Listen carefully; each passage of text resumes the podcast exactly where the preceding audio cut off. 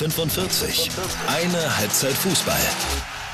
Fast hätte es die Überraschung gegeben jetzt am Wochenende, aber auch nur ganz fast. Letzten Endes ist es doch ziemlich deutlich geworden, dass Essen den großen VfL Wolfsburg doch nicht besiegt hat. Aber wir sprechen über noch ein anderes Top-Spiel, vor allen Dingen nämlich über Bayern München gegen Eintracht Frankfurt. Und wenn ich wir sage, dann meine ich, ja, wir, denn Lena ist mal wieder mit am Start. Tag, Lena. Tag, hallo zusammen. Schön wieder mal dabei zu sein. Ja, sehr schön. Ich freue mich auch total, dass es noch geklappt hat. Du bist ja auch sehr busy. Wir haben gerade eben schon ein bisschen gequatscht, irgendwie direkt wieder auf Tour zwischen Köln und dem DFB und so weiter. Ähm, wie geht's dir sonst so? Gut, danke. Also war ein aufregender Start in das Jahr, relativ viel direkt los gewesen. Wir waren mit der ähm, U17-Nazio schon im Trainingslager im Januar und dann geht's ja bei mir auch immer zwischen DFB und ersten FC Köln hin und her. Deshalb ähm, waren es ja recht intensive Wochen bisher und wie du gerade schon gesagt hast, ab morgen dann auch schon wieder unterwegs. Aber alles gute Dinge. Mir geht's, mir geht's gut. Bin froh, jetzt heute auch mal wieder hier im Podcast mit dabei zu sein. Wie geht's dir denn? Ja, äh, an sich ganz gut. Mich hat's ein bisschen erwischt. Ich hoffe, dass man es bei der Folge jetzt nicht so dolle hört, aber ähm, Corona-Freunde gibt's immer noch, auch wenn wir es nicht haben wollen. Hat mich ein bisschen weggehauen, aber ähm, es ist irgendwie doch entspannter als letztes Jahr, als ich es schon mal hatte. Von daher, ich hatte ein sehr fußballreiches Wochenende dadurch. Ich wollte gerade sagen, kann man ja gut nutzen, die Zeit, wenn man zu Hause rumliegt. Ähm, ja, das Wochenende hat ja einige Spiele geboten. Kann man auf jeden Fall sehr gut nutzen, jo. Äh, bevor wir reingehen, habe ich wie immer so ein bisschen Feedback von der letzten Woche.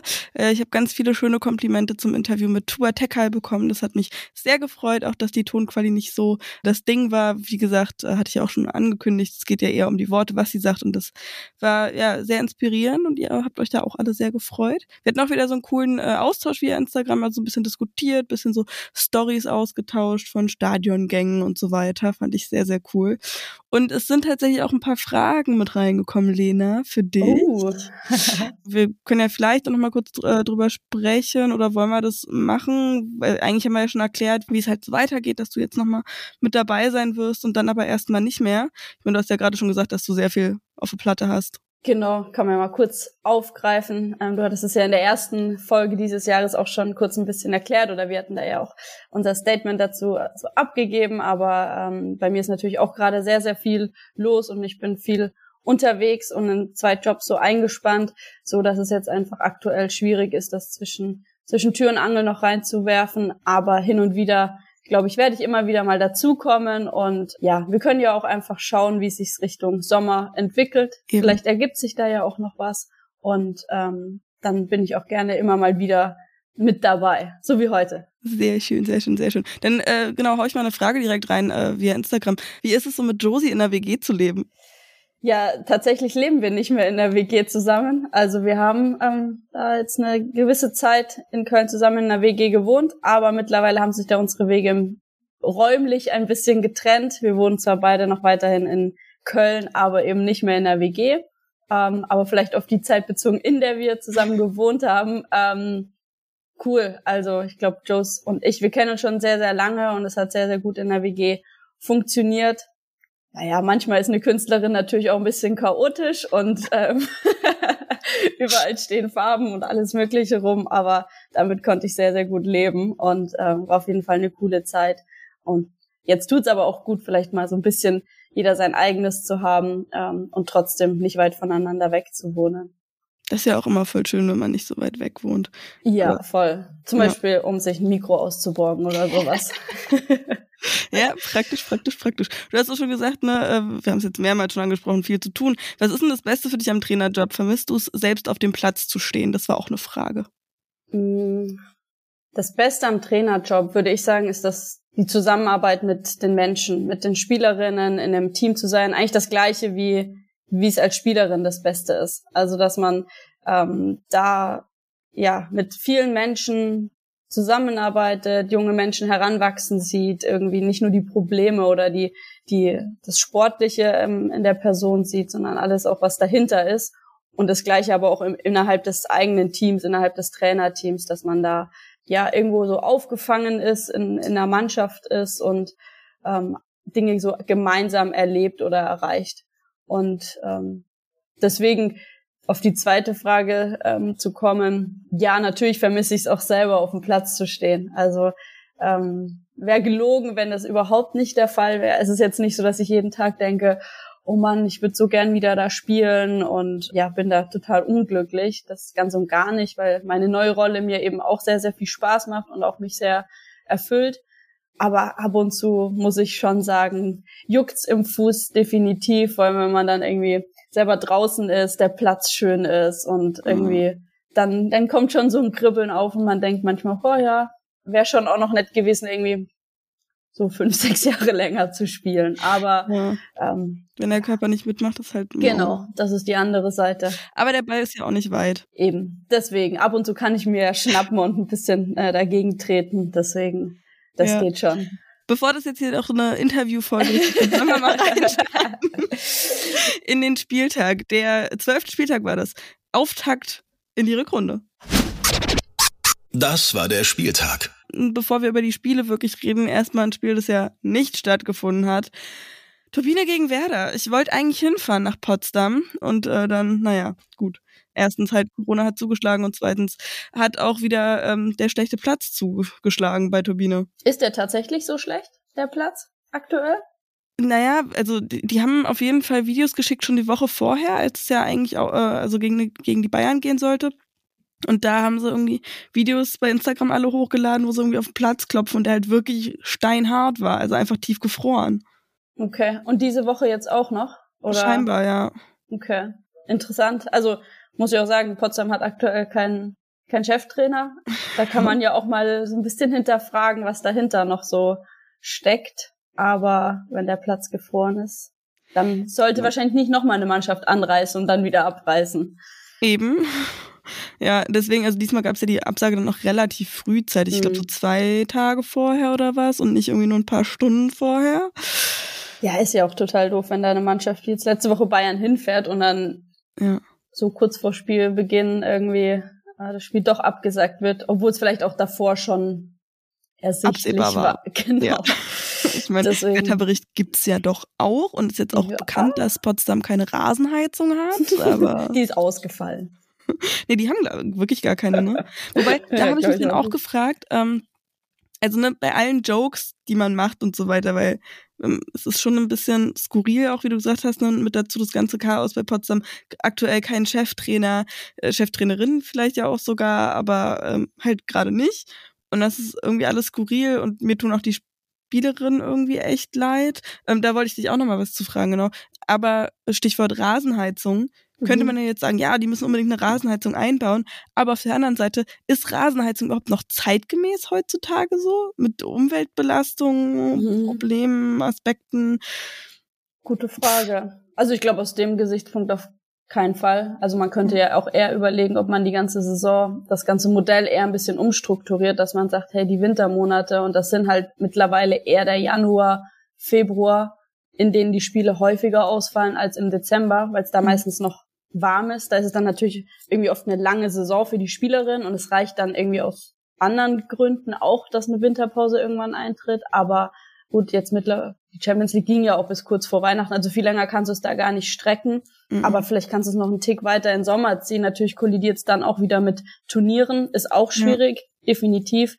Aber ich weiß nicht, ob man es nicht ein bisschen komprimierter einfach dann zu Ende bringen kann, weil ja schon immer wieder auch große Lücken in den Spieltagen der Frauen sind, zumal es ja nur zwölf Mannschaften sind. Also es ist ja nicht das gleiche Pensum wie bei den Männern. Dann könnte man überlegen, ob man vielleicht eher mal einen Spieltag unter der Woche einbaut, mhm. ähm, weil ich auch finde, dass natürlich Rasenheizung aus dem Gesichtspunkt eigentlich nicht vertretbar nee. ist, wenn man das so sieht. Ähm, natürlich haben es super, die ganzen Stadien haben alle Rasenheizung. Ähm, ja, gehört ja. so ein bisschen dazu irgendwie, ne, mittlerweile, ja, aber äh, ist auf jeden Fall ein kritischer Punkt. Total. Ich weiß gar nicht, ich, wie viel braucht so eine Rasenheizung, weißt du was? ich kenne die Daten auch nicht so okay. ganz. Ich habe tatsächlich letztens auch, als ich jetzt gerade für die Instagram-Story so ein Foto gesucht habe, habe ich das erste Mal gesehen, wie so eine Rasenheizung aussieht, wenn da kein Rasen drauf ist. sieht schon irgendwie, also nicht viel anders als eine normale. so, oder? Ja, also, also nicht so anders als eine normale Fußbodenheizung, okay. einfach so Rohre in Schlangenlinien quasi. Ja. Okay. Aber ich finde auch unter dem Aspekt, was du gerade gesagt hast, dass man es komprimiert, dass man irgendwie die Winterpause halt länger macht und dann weiter in den Sommer reinzieht oder unter der Woche Spieltage dann auch ansetzt. Ich fand schon jetzt in der Hinrunde war es schon auch teilweise echt schwierig, Gesprächspartnerinnen zu finden, weil dann ganz oft gesagt wurde, na ja, oh, das ist schon so äh, hakelig, das ist schon so eng getaktet alles. Ähm, kriegen wir gerade nicht hin, ähm, wegen der Belastung und so weiter. Und wenn dann jetzt eben das noch weiter gestreckt wird und noch weiter komprimiert wird, wird das ja noch schwieriger. Plus, wenn dann eventuell doch mal eine Liga-Aufstockung kommen könnte, was ich gar nicht so schlecht fände, ehrlich gesagt, weil dann eben, wobei, das ist dann auch so eine Frage, ich wollte gerade sagen, wobei dann natürlich auch weniger Lücken da sind im Spielplan, mhm. weil du ja auch gerade gesagt hattest, da sind immer mal so ein paar Lücken.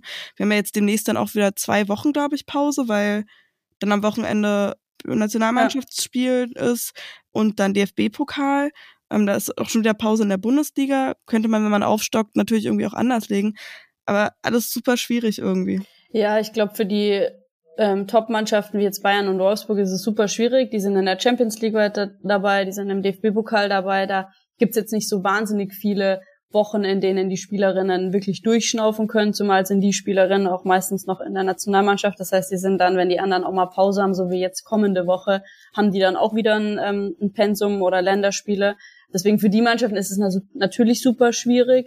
Ähm, ich glaube, wenn man jetzt vielleicht Spielerinnen, ich weiß nicht, bei ohne das despektierlich zu meinen, aber Köln oder Bremen oder Jena irgendwie, gut, Jena mittlerweile auch nicht mehr, aber ja, wenn man da unten irgendwo drin steht, dann ist man vielleicht relativ früh aus dem Pokal raus, man spielt keine Champions League mehr ähm, und dann sind da manchmal Leerlaufzeiten von zwei, drei Wochen. Also ich kannte mhm. das auch noch aus Freiburg.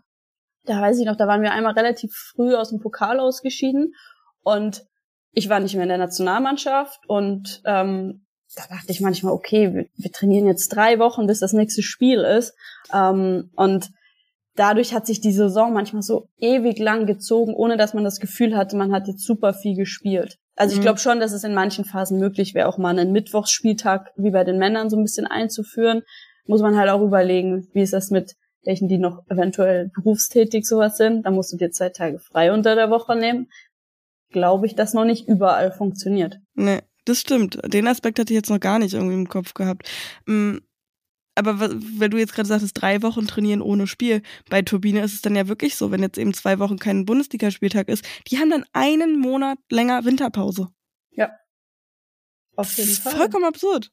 Ja, und also ich weiß nicht, inwieweit das wirklich gerade eine Rolle spielt, aber ähm, wenn du, glaube ich, also meine ich zu wissen, als Bundesliga Mannschaft keinen Cheftrainer aktuell hast, dann würdest du auch für jedes Spiel, das du dann trotzdem in der Bundesliga antrittst, Strafe zahlen. Echt? Oh, ich meine das zu wissen. Ja, ich würde meine Hand jetzt nicht ins Feuer legen. Mhm. Ich weiß auch nicht, wie hoch diese Strafe ist, aber ich glaube, dass da ähm, gewisse gewisses Geld zu zahlen ist. Deswegen ähm, ich habe mich nämlich in letzter Zeit ein bisschen mehr mit so diesen ganzen mhm. Regularien mhm. beschäftigt, auch aufgrund dessen, dass wir beim ersten FC Köln in der U20 auch ein, ähm, ein Trainer entlassen wurde und wir dann auch sehr, sehr dringend einen Trainer für die U20 gebraucht haben, der in der U20, also in der zweiten Liga, ist es nötig, dass wir bis 31.01. einen ähm, Trainer mit A-Lizenz stellen. Mhm. Also, dass der jemand A-Lizenz Inhaber ist und dann ähm, quasi wir noch die Möglichkeit haben, sportlich in der Liga zu bleiben. Hätten wir das nicht stellen können, wären wir so, so oder so sofort abgestiegen. Und in der ersten Liga ist es so, dass du antreten kannst, jedenfalls für so eine gewisse Zeit, aber du musst eben Strafe zahlen. Krass, ähm, das hatte ich gar nicht auf dem Schirm. Mhm. Und deswegen mein Hintergedanke mit, oder so die Frage danach, äh, inwieweit ist denn wirklich der Platz nicht bespielbar? Ah, ist natürlich viel Spekulation. Eben, ich möchte ja auch keine falschen Dinge in den Raum werfen, aber. Ich kann mir schon vorstellen, gerade wenn man halt weiß, ja, okay, es ist möglich, das Spiel abzusagen, dass man sich dann bewusst mehr Zeit lässt, auf jeden Fall den Trainer zu finden. Das kann ich mir schon vorstellen. Ist auch nicht super einfach, schätze ich mal, einen ja, Trainer gerade zu finden. Also spielt auch mit rein. Deswegen, ähm, ich möchte hier ja. niemanden irgendwas unterstellen, aber einfach mal, mal nachhören. Ja, krass. Das, das hatte ich wirklich gar nicht auf dem Schirm. Aber, also, boah, ja.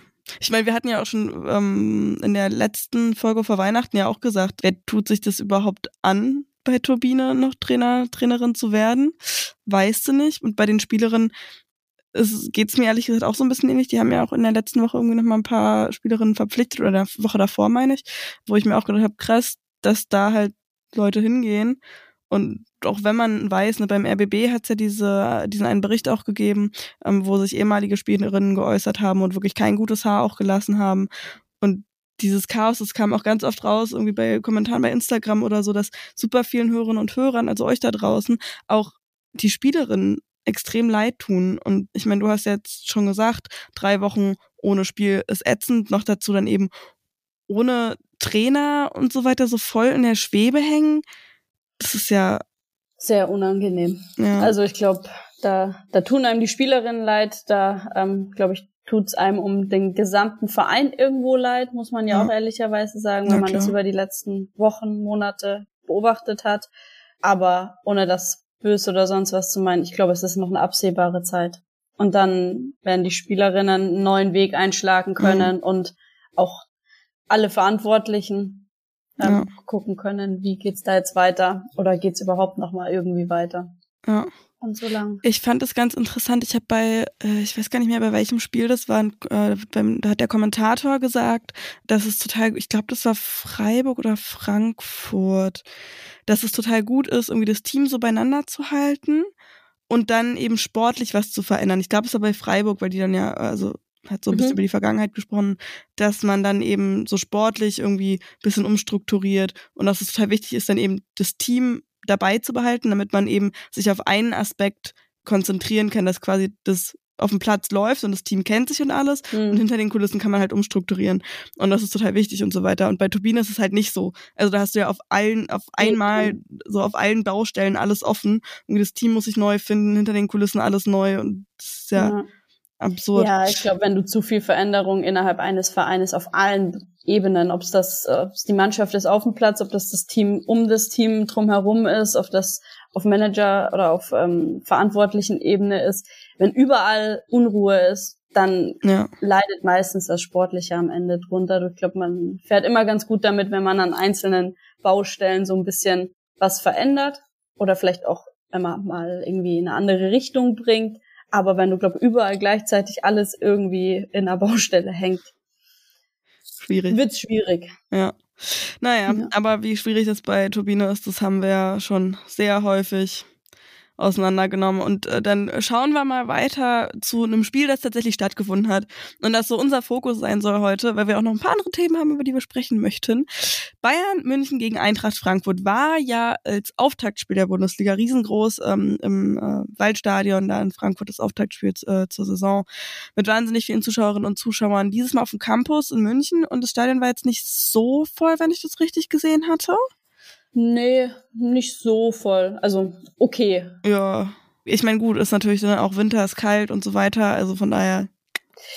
Ja, wenn man es mit dem ersten Spiel vergleicht, dann ist es natürlich wieder irgendwie ein ganz anderer ähm, Rahmen. Natürlich war das Eröffnungsspiel, sage ich mal, auch direkt nach der EM. Ich glaube, das merkt man auch schon jetzt wieder so ein bisschen, dass die EM einfach ein halbes Jahr zurückliegt und dass ja. dieser Hype so wie jedenfalls bekomme ich es ein bisschen mit, so ein bisschen abflacht schon wieder vom mhm. Gefühl her. Ähm, aber natürlich auch Wetter, alles ein bisschen anders als im Sommer, wo jeder mhm. ins Stadion geht und sagt so, hey, ob ich jetzt hier im Garten sitze oder da im Stadion, ist mir egal. Ja.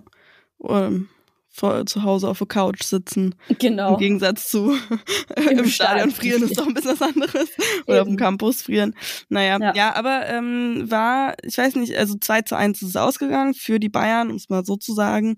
Ähm, stand auch sehr lange 2 zu 0. Erst in der 82. hat Praschnika dann ähm, noch den Anschlusstreffer gemacht. Wie fandst denn du das Spiel so? Weil ich fand ehrlich gesagt, dass es auch nicht ganz so Top-Niveau war, wie ich es mir erwartet hätte. Ja, also ich finde es häufig so Spiele nach der Winterpause, dass die Mannschaften einen Tick weit brauchen, bis sie wieder so ins, ins Spiel reinkommen, in Rhythmus irgendwie reinkommen. Das hat man, finde ich, schon häufiger so erlebt. Ich fand's an sich natürlich kein schlechtes Spiel, wenn man dann auch wieder so ein bisschen einen Vergleich hat, wenn man das Spiel gesehen hat und dann vielleicht irgendwie zwei, drei andere Bundesligaspiele gestern, dann sieht man schon immer wieder die, die individuelle, individuelle Qualität ähm, beider Teams. Aber es haben, glaube ich, auf beiden Seiten hin und wieder nicht so die absoluten äh, Dinge geklappt oder ähm, war so im gesamtfußballerischen Kontext vielleicht nicht das absolut hochwertigste Frauenspiel, aber ähm, ich glaube trotzdem auf einem Top-Niveau schon. Ja, ich glaube, das kann vermutlich auch daran liegen, dass beide so ein bisschen abgewartet haben. Von am Anfang wirkten auch die Münchnerinnen ziemlich ja, zögerlich, vielleicht auch überrascht? Oder hast du es eher als selbstbewusst und kontrolliert mm. gesehen? Ich glaube eher so ein bisschen so abwartend insgesamt. Also natürlich wussten ja auch beide Mannschaften, hey, ist schon ein wichtiges Spiel, ein Spiel, das beide eigentlich eher für sich entscheiden wollen, müssen, sollten, wie auch immer. Ähm, deswegen für mich war es so ein bisschen ein eher so ein Abwarten und dann aber eigentlich ein kontrolliertes Spiel von Bayern, mehr oder weniger. Gerade ab der 20. Minute fand ich genau. das dann. Also dann ja. mit, dem, mit dem 1 zu 0 in der 25. Das war nach einer Ecke, wo Vigos dort hier dann ziemlich frei war. Das war so ein bisschen der Schnipser, sage ich mal, wo sich das dann so ein bisschen geändert hat. Weil am Anfang fand ich Fra Frankfurt auch richtig, richtig gut. Also die haben ja. sehr schnell irgendwie immer gespielt nach vorne. Dann, klar, dann im letzten Drittel war es dann, ich weiß nicht, haben sie einfach oft die falschen Entscheidungen getroffen?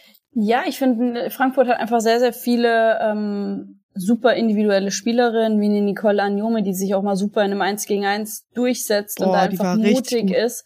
Und dann fehlt vielleicht der letzte Pass oder dann fehlt so ein bisschen das letzte, dass sie vielleicht auch genau dort stehen, wo sie jetzt gerade stehen. Weil sie spielen das ja super bis zu einem mhm. gewissen Punkt und dann fehlt vielleicht das letzte Ding, so wie bei Bayern dann, dass sie dann halt einfach zwei Tore machen, auch wenn sie nicht ein überragendes Spiel machen, aber trotzdem ein, ein solides Spiel.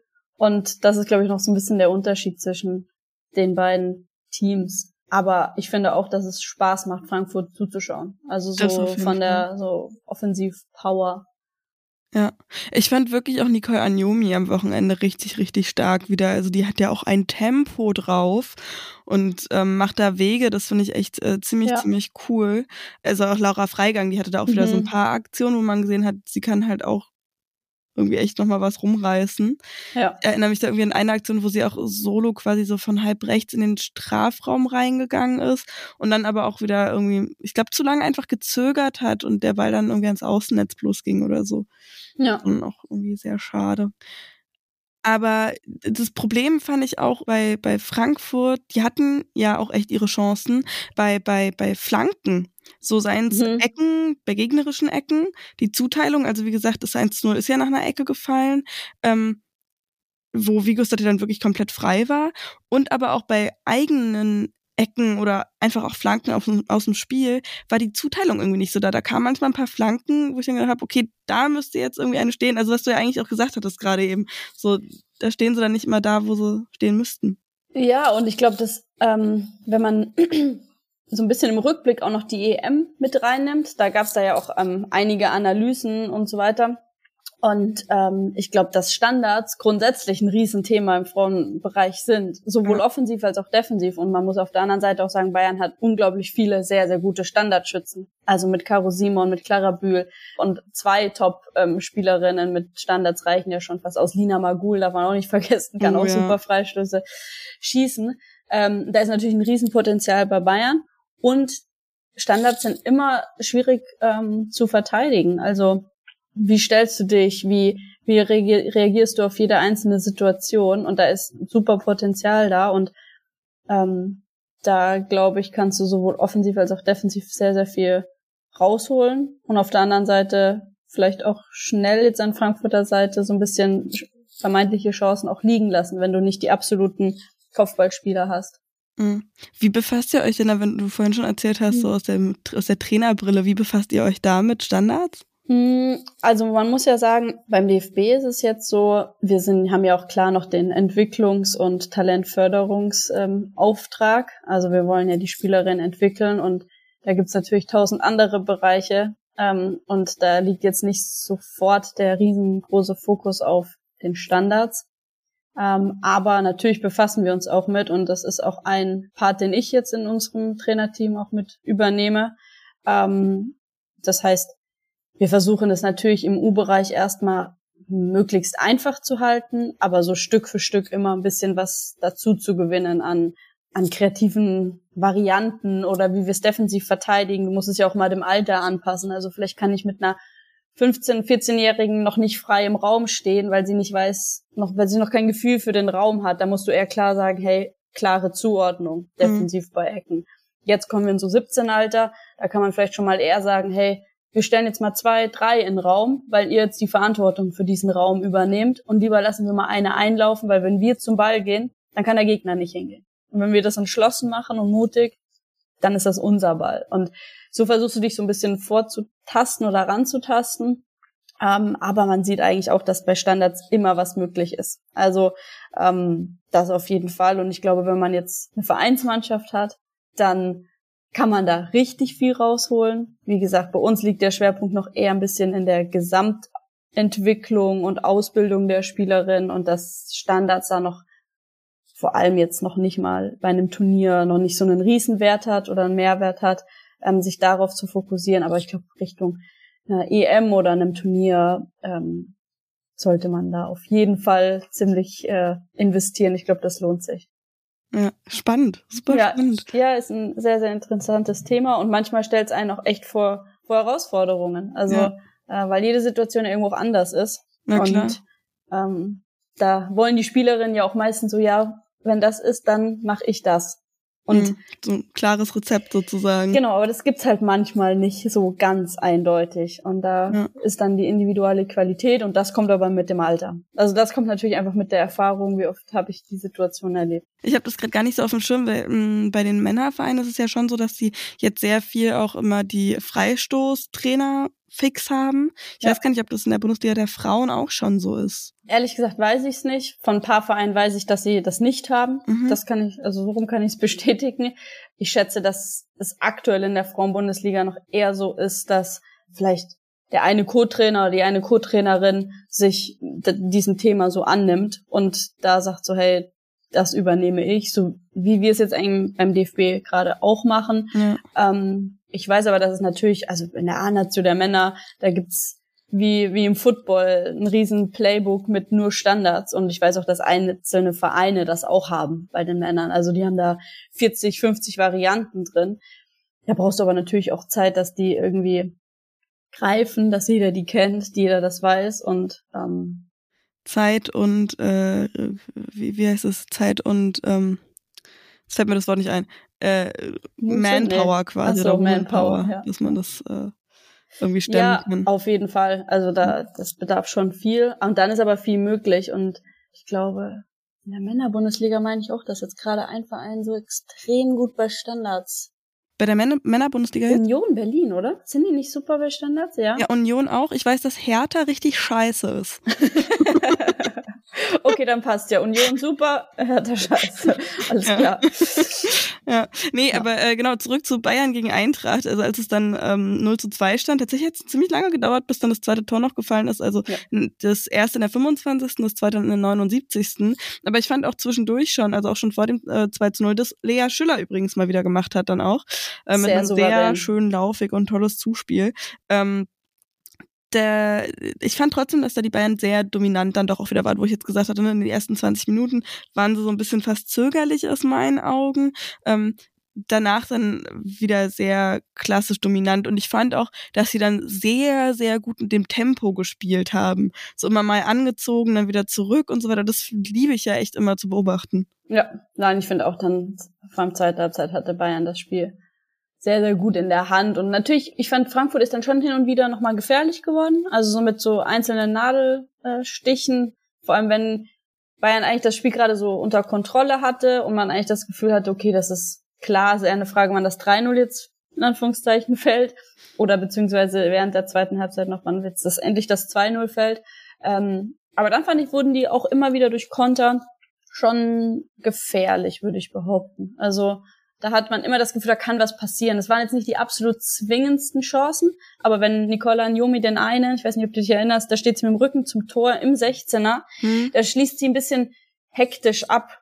Da nimmt sie einen Kontakt, macht dann eigentlich super fest den Ball und will dann schon aus der Drehung schießen und es sieht immer leichter aus von außen, aber ich glaube, wenn sie sich dann einen Tick mehr Zeit nimmt, vielleicht noch einen kleinen zweiten Kontakt und dann abschließt, dann kann sie aus drei Metern eigentlich den Ball reinschieben. Aber ist natürlich auch eine Frage noch von, von der Entwicklung, glaube ich, bei ihr, dass sie dann vielleicht auch für solche Dinge irgendwann ähm, da ist und solche Tore macht.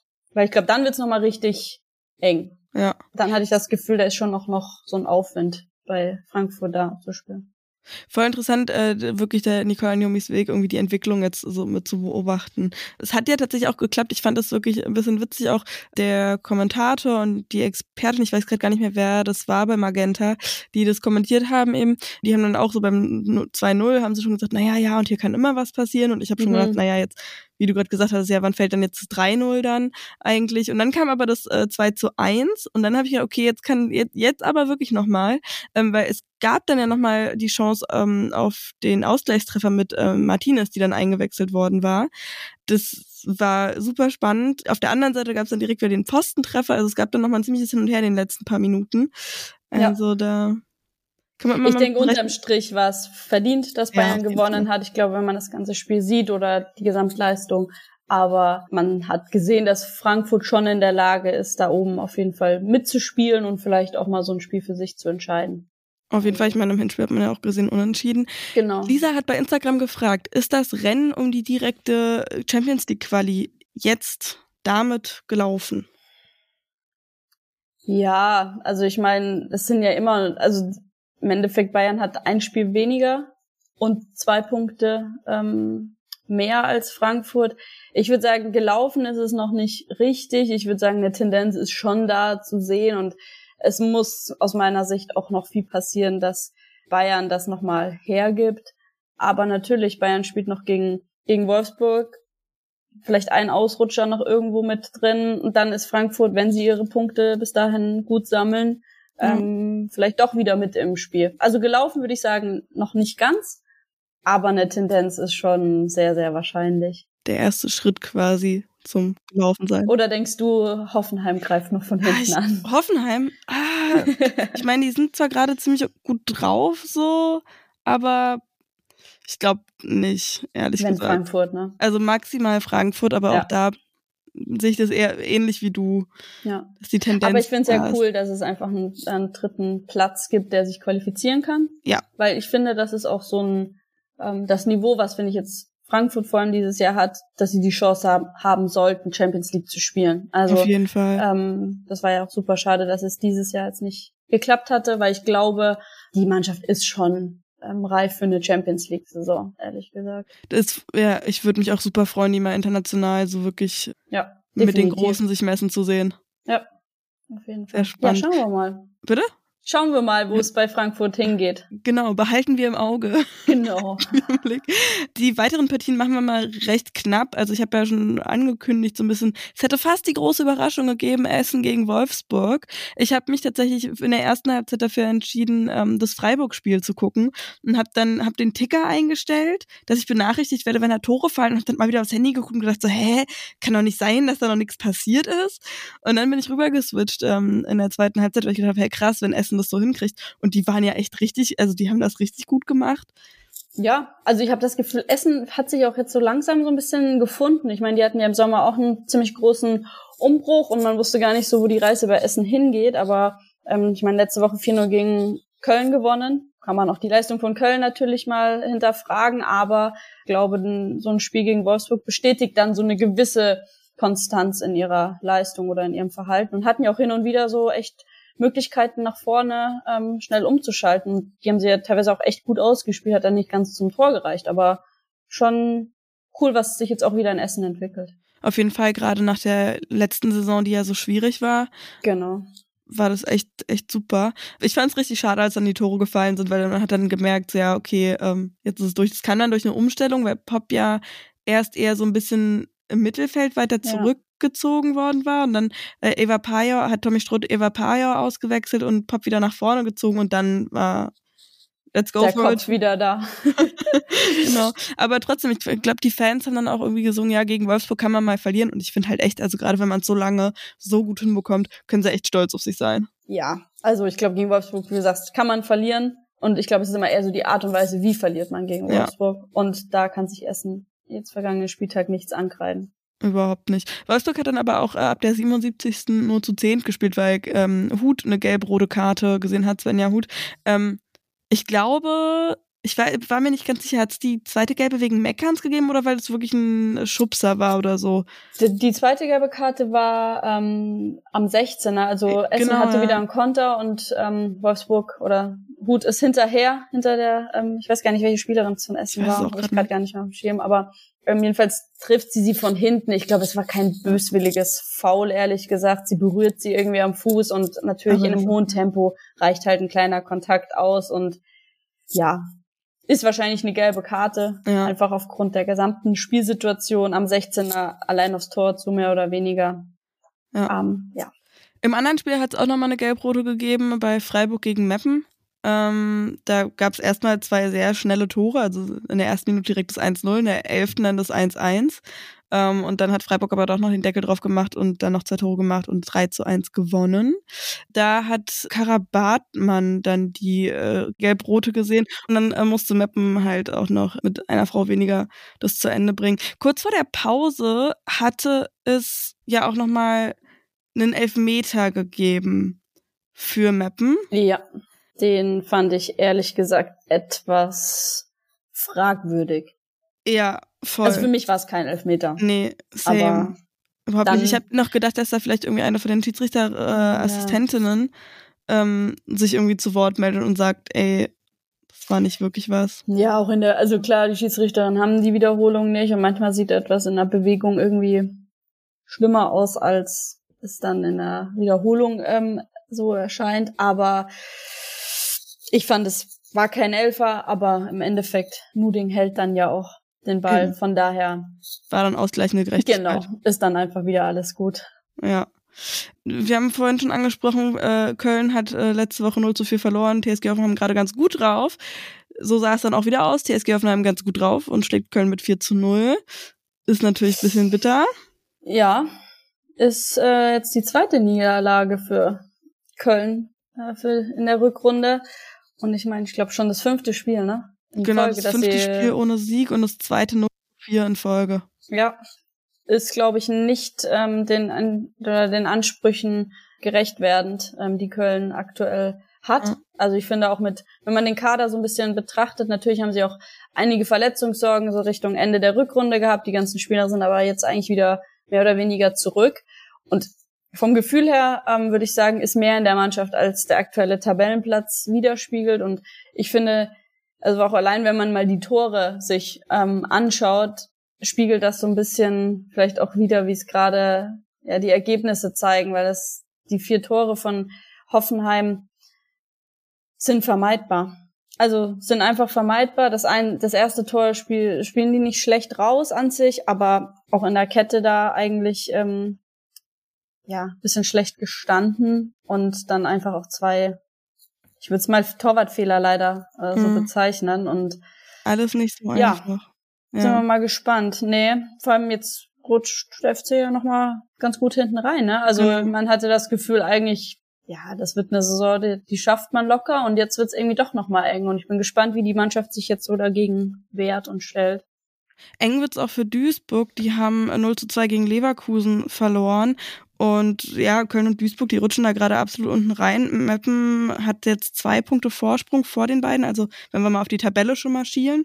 Meppen mit zwei Punkten vor Köln und Duisburg eben beide mit zehn Punkten. Und dahinter ist schon Werder mit drei Punkten ähm, Rückstand und einem Spiel weniger auch. Also die rutschen da gerade schon in eine Ja. gefährliche Situation, wobei er schon fast gesagt hat, naja, da unten Werder und Turbine Tschüssing, da passiert nicht mehr so wahnsinnig viele. Aber wenn jetzt eben Duisburg und Köln so ein bisschen stottern und Werder vielleicht auch nochmal was rausholt, schwierig. Ja, es bleibt spannend, ehrlich gesagt. Ja, ich glaube, da kann jeder gerade reinrutschen. Wenn man da mal hinten drin steht, muss man erstmal wieder rauskommen. Also es ist ja dann auch so eine mentale Geschichte. Auch wenn du vielleicht qualitativ besser bist, aber du Ja. musst äh, irgendwie dich zusammenraufen und da so als Mannschaft rauskommen. Ja, und gerade bei Köln, die sich ja schon auch ja vorgenommen haben, da längerfristig auch im Mittelfeld anzukommen und letztes Jahr ja den achten Platz gemacht hatten, so hat er richtig stark und auch sehr gut in die Saison gestartet waren, wenn ich mich richtig erinnere. Ja, das erste Hinspiel gegen ähm, Hoffenheim haben die ja 3-0 gewonnen. Also es waren ja irgendwie so Dinge zu Beginn, die eigentlich erstmal so richtig Euphorie haben sprühen lassen. Aber ich glaube, dass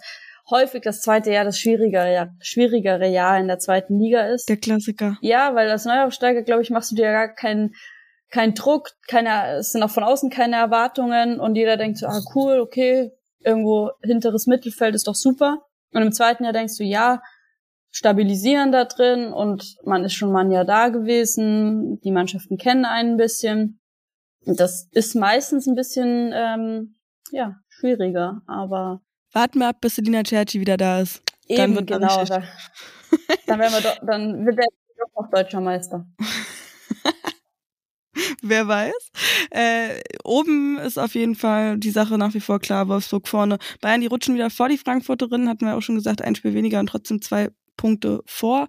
Hoffenheim festigt den vierten Rang, äh, Leverkusen überholt Essen und ansonsten, ja, Leipzig ist unten sehr eng. Nach dem Spiel ist vor dem Spiel. Was erwartet uns nächste Woche? Lena, wir haben es schon gesagt, keine Bundesliga? Keine Bundesliga. Dafür? Nationalmannschaftstrainingslager in Marbella, wenn ich es richtig gelesen mhm, habe, ne? Richtig. Vier Tage oder fünf Tage, ne? Mit, mit anschließendem Länderspiel gegen Schweden. Genau. In Duisburg, oder? Genau, in Duisburg. Bist ja. du da dabei? Leider nein, weil wir auch selber unterwegs sind. Stimmt. Wir sind ähm, jetzt eben ab morgen bis nächsten Mittwoch unterwegs. Wir haben selber ein Länderspiel in Frankreich. Uh, schön. Ja. Schön, schön. ja. Ähm, ja, ich werde auch nicht dabei sein können, muss auch anderweitig Ach, arbeiten schade. mal wieder. Äh, Lena Oberdorf wird auch nicht mit dabei sein. Die ist allerdings krankheitsbedingt äh, nicht am Start. Dafür rückt Janina Minge nach. Ja, die auch schon freut mich für Jani. Bitte? Ja, freut mich für Jani Minge. Habe ja auch noch mit ihr in in Freiburg zusammengespielt und ähm, habe ihre Entwicklung so ein bisschen über die letzten Jahre ja auch mitverfolgt, dadurch irgendwie so ein bisschen einen Draht hat. Und freut mich, dass sie jetzt wieder die Chance bekommt. Ich glaube, eine sehr, sehr solide, gute Spielerin, die sich echt so Stück für Stück hochgespielt irgendwie hat. Äh, man hat ja immer so die einen, die wie eine Clara Bühl mit 18 dann schon komplett in der Nation einschlägt und oben dabei ist. Und dann gibt's immer wieder welche, die einfach noch zwei, drei Jahre länger brauchen. Und äh, finde ich auch so ein Zeichen daran, auch Spielerinnen, die nicht sofort den Sprung schaffen, immer wieder weiter zu begleiten und zu unterstützen. Und da fände ich zum Beispiel auch so der Blick darauf, dass man wieder eine U21, eine U23 Nazio ähm, einführt, sehr, sehr interessant, um Spielerinnen einfach noch einen Tick weit länger zu begleiten und ähm, sie nicht so aus dem Blick zu verlieren. Man, man verliert sie ja nicht, weil sie wahrscheinlich in der Bundesliga irgendwo auftauchen, aber ich glaube, man kann sie noch einen Tick besser, enger betreuen, wenn man noch eine weitere Nationalmannschaft hätte, ehrlich gesagt. Spannender Punkt. Eine sehr junge, die da auch noch mit reinrutschen könnte in so eine U20, ist jetzt auch das erste Mal mit dabei. Ena Mahmutovic, äh, Torhüterin von Hoffenheim auch äh, jetzt das erste Mal nominiert. Und ansonsten rücken auch ein paar andere wieder mit rein, die in den USA ähm, Ende letzten Jahres ja nicht mit dabei waren. Sarah Debritz, Marina Hegering, Tabea Wasmut, Sidney Lohmann und Lea Schüller. Marojan und Leupolz sind nicht mit dabei, obwohl sie ja wieder spielen könnten, theoretisch. Äh, fand ich ganz äh, schön eigentlich, was Martina Verstecklenburg gesagt hatte. Und zwar möchte Marojan laut ihr andere Trainingsinhalte und Schwerpunkte setzen, weil sie ja auch noch nach der Verletzung ähm, äh, bisschen gebraucht hat. Und Leupolz ist einfach ein Trainingsrückstand ähm, nach ihrer Schwangerschaft. Der hat ja auch ewig nicht gespielt und hat laut Martina Verstecklenburg wortwörtlich gesagt, die Füße machen nicht, was der Kopf will. Ja, zeigt, dass einfach noch wahrscheinlich ein bisschen Zeit ähm, ja, notwendig ist bei Melanie Leupolz. Ich glaube, jeder, der schwanger war, kann das wahrscheinlich nachvollziehen. Ich kann es noch nicht, ich, ich weiß es nicht. Aber ich glaube, ähm, da braucht man eine Zeit. Und genauso bei Jennifer Maruschan, das kann ich ja ein bisschen nachvollziehen nach einem Kreuzbandriss, dass mhm. man da ja eine gewisse Zeit braucht und vielleicht dann auch zu einem, zu einem gewissen Zeitpunkt andere Schwerpunkte braucht. Also ein Trainingslager in Marbella, fünf Tage mit anschließendem Länderspiel kann nicht super intensiv sein. Also allein aus Trainingssteuerungsaspekten wird das nicht super intensiv sein. Aber wenn du gerade eigentlich erst fit wirst, dann brauchst du vielleicht noch äh, ja. in anderen Bereichen deine Trainingsinhalte. Diese andere Trainingsinhalte und Schwerpunkte. Ja. So nämlich. Dann äh, haben wir noch ein anderes Thema international, wo wir jetzt so ein bisschen schon Nationalmannschaft aufgemacht haben. Da gibt's so ein schwieriges Thema, sagen wir mal, in Kanada. Also steht ja bald der She Believes Cup an, dieses Jahr mit äh, den USA, Kanada, Brasilien und Japan. Und bei Kanada hat es jetzt ähm, ja einen Streit gegeben, und zwar um die Finanzierung der Nationalteams. Ich habe das erst nicht so ganz verstanden, weil das erste, was ich gesehen hatte, war, dass das kanadische Nationalteam streikt. Mhm. Also zumindest die Frauenabteilung streikt. eben wegen der Finanzierung. Und da soll wohl Unterstützung gestrichen worden sein. Finanzielle Unterstützung. Deswegen hatte, hatte eben das Team der Frauen angekündigt zu streiken und nicht beim She Believes Cup anzutreten und hat auch mit dazu geschrieben, dass ähm, die Männer sie auch unterstützen, weil eben die Vorbereitung auf die WM begleitet ist von Kürzungen im Budget. Und da gab es ein Statement, wo sie dann geschrieben haben, ja, es, nach dem Motto, also sinngemäß, es kann nicht sein, dass wir irgendwie uns auf das größte Turnier im Fußball der Frauen vorbereiten und dann Sparmaßnahmen ergriffen werden und wir nicht mal annähernd irgendwie die gleiche möglich, die gleichen Möglichkeiten erhalten wie die Männer bei der letzten WM. Ich glaube, es ging ja auch so um irgendwie Trainingsbedingungen, Trainingslager, dass, dass dort alles irgendwie gekürzt werden sollte. Ja. Und auch, ja, so wie ich es vernommen hatte, auch die Spielerinnen ist so ein bisschen leid sind, immer wieder dafür zu kämpfen, immer wieder so einzustehen für gleiche Bedingungen, gleiche Bezahlung, gleiches Recht und so weiter und dass dann am Ende eigentlich nur der Streik so in Anführungszeichen hilft, um ja. vielleicht irgendwas zu bewirken. War es nicht auch schon mal bei Dänemark? Schweden? Ich glaube Irgendeine auch. nordische Mannschaft, meine ich, hat auch schon mal bei einem Länderspiel einfach ja. nicht gespielt. Aus, ich weiß nicht mehr, welchen Zusammenhang das genau war. Ah, da ich glaube, es ging auch um Gehälter. Ich, ich glaube, da hat mit Josie irgendwie drüber gesprochen. Ja. Hat es irgendwie noch nach der EM, ich weiß es nicht genau. Ich meine ja. Also ich ja. glaube, es ging schon mal um so ein ähnliches Thema, dass im Endeffekt nur der Streik dann bewirkt hat, dass wirklich, ich glaube in Dänemark, dass die mhm. ähm, Prämien ähm, der dänischen Nationalmannschaft sowohl männlich als auch weiblich ähm, irgendwie gleichgesetzt oh. wurden. Ähm, in Spanien haben es die Schiedsrichterinnen gemacht. Ja. Aber in Kanada hat es jetzt halt nichts geholfen, weil äh, denen gedroht worden war mit rechtlichen Schritten. Und da haben sie dann nochmal ein Statement rausgebracht ähm, und geschrieben, as individual players who have received no compensation yet for any of our work for Canada Soccer in 2022. Fand ich auch total krass. Einfach halt noch keine Bezahlung für 2022. Ja, schon fragwürdig. Uh, we cannot afford the risks that personal action against us by Canada Soccer will create.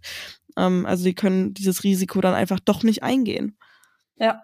Ja, ich glaube, als Sportlerin stehst du am Ende dann doch zwischen, okay, ich will dafür einstehen und kämpfen, aber am Ende will ich auch meinen Sport irgendwie ausführen können. Und wenn mir das dann am Ende verboten wird oder das einfach sanktioniert wird, dann sind dir irgendwann die Mittel oder die Hände auch gebunden. Also ist so eine super schwierige Situation. Also Christine Sinclair, die ähm, Kapitänin, hat dann bei Twitter noch geschrieben, dass sie gezwungen sind, quasi zurückzukommen, aber dass es nicht vorbei ist und dass der She Believes Cup im Protest gespielt werden wird. Mhm. Ich bin mal gespannt, was für eine Art Protest es dann wird. Ja. Werden wir ja bestimmt auch bei Twitter, Instagram, Social Media irgendwo dann sehen. Ja, ich glaube, es ist äh, wirklich super schwierig, wie du dich als Sportler, als Sportlerin verhältst. Man hat es ja auch bei der WM in Katar gesehen wo die deutsche Nationalmannschaft eigentlich streiken wollte, beziehungsweise ein Zeichen setzen wollte, dann wird ihnen gedroht mit Sperren, mit Geldstrafen, mit allem möglichen, mit Schädigung des Rufes, sonst was. Und dann überlegst du, glaube ich, zweimal, trage ich das jetzt auf meinem eigenen Rücken aus oder beuge ich mich dem Ganzen? Und es ist, ich glaube, sehr, sehr schwierig, da eine eine richtige, in Anführungszeichen, Entscheidung ähm, zu treffen. Aber alleine, dass das Thema, glaube ich, nochmal so hochkocht und nochmal so auf den Tisch gebracht wird, wird schon irgendwas bringen. Also ich glaube, dass egal welcher Protest, in welcher Form, wie stark der dann, wie lang anhaltend der ist, am Ende irgendwas Gutes auslöst. Auf jeden Fall. Und äh, wie gesagt, die Männer unterstützen sie auch, was ja top genau. ist. Und vielleicht, man muss es sagen, unterstützt es ja auch ein bisschen. Ja. Man weiß ja auch nicht genau, in, wel in welcher Form, jedenfalls weiß ich es nicht, wie groß die Kürzungen oder ähm, hm. ja, Einbußen dann irgendwie sind. Ne? Also man muss ja auch immer beide Seiten, glaube ich, bei so Themen irgendwie kennen. Ich glaube, es ist immer irgendwie fragwürdig, wenn es bei den Frauen gemacht wird und bei den Männern nichts. Ich glaube, dann kommt so das erste mal auf, wo man sagt so, warum? Wir bereiten uns auch auf ein Riesenturnier vor, auf äh, eine WM oder auf ein ähm, riesiges Event aber äh, man weiß auch nie, wie groß diese Kürzungen am Ende dann sind oder aus welchen Gründen und so weiter. Also man muss ja auch immer die andere Seite irgendwie mit reinnehmen. Ja, ich glaube schon auch, wenn ich das richtig gelesen hatte, dass auch bei den Männern was gekürzt wird, aber dass jetzt natürlich der Zeitpunkt vor so einem großen Turnier für die Frauen einfach echt richtig beschissen ist. Ja. Noch ein anderes internationales Thema, Champions League Auslosung hatten wir auch. Bayern gegen Arsenal, Paris gegen Wolfsburg, Lyon gegen Chelsea und Rom gegen Barca am 21. und 22. März. Da werden wir auch auf jeden Fall äh, dann äh, am Start sein und einen Blick drauf haben. Also zumindest ich und Lena, wenn du Lust hast, kannst ja durchklingeln, deinen Frust wenn oder deine Freude ablassen irgendwie Memo. Genau. und ansonsten sind wir dann auch schon durch für heute. Ja, ich glaube. Ja, oder fällt dir noch irgendwie was ein, was du unbedingt sagen willst? Meine Stimme macht jetzt auch gerade einen Bogen nach unten dann würde ich sagen, ist das der perfekte Zeitpunkt, um die Folge abzuschließen. Ja. Lena, ganz, ganz lieben Dank, dass du dir nochmal die Zeit genommen hast. Äh, es war relativ früh heute Morgen. genau, schreibt uns gerne, was ihr auch ähm, haltet von dem ähm, Protest der kanadischen Nationalmannschaft, der Frauen und äh, auch der Unterstützung der Männer dort oder ähm, auch sehr gerne, auf welches äh, Champions League-Spiel ihr euch am meisten freut. Und äh, ja, wir freuen uns auch über Fotos und Nachrichten von euch, wenn ihr in Duisburg seid beim Spiel gegen Schweden. Ähm, wir hören uns auf jeden Fall nächste Woche wieder. Dann, ich muss noch mal gucken. Ich weiß noch nicht ganz genau, ob äh, ich die Folge dann vor oder nach dem Nationalmannschaftsspiel raushaue. Äh, Feedback sehr gerne über Instagram die45 Podcast, bei Twitter gerne den Hashtag die45 benutzen, äh, liked, teilt und bewertet diese Folge sehr, sehr gerne, dann können wir unsere Reichweite steigern und äh, im Sommer vielleicht was noch Größeres auf die Beine stellen, da freue ich mich sehr. Genau, macht's gut und Lena, dir auch äh, viel Erfolg äh, auf deinen Reisen. Ja, vielen Dank dafür und vielen Dank dafür, dass ich heute nochmal dabei sein durfte. Und ich denke, wir werden uns das ein oder andere Mal auf jeden Fall hören. Ich wollte zum gleich jetzt mal heute zum Schluss auch noch sagen, dass mir ähm, die ganzen Folgen und ähm, die ganze Zeit seit letztem Sommer sehr, sehr viel Spaß gemacht haben, dass es ja auch für mich eine neue Erfahrung war. Also ich habe davor ja noch nie in einem Podcast äh, mitgewirkt. Ich glaube nur einmal selbst als Gast, als Gästin, als Gast in einem anderen Podcast gewesen, aber mir hat sehr viel Spaß gemacht und ich denke, wir werden das ein oder andere Mal uns ähm, weiterhin hören. Sehr gerne, das würde mich sehr freuen und ganz, ganz lieben Dank. Gerne. Tschüssi, ciao, ciao. ciao. Tschüss.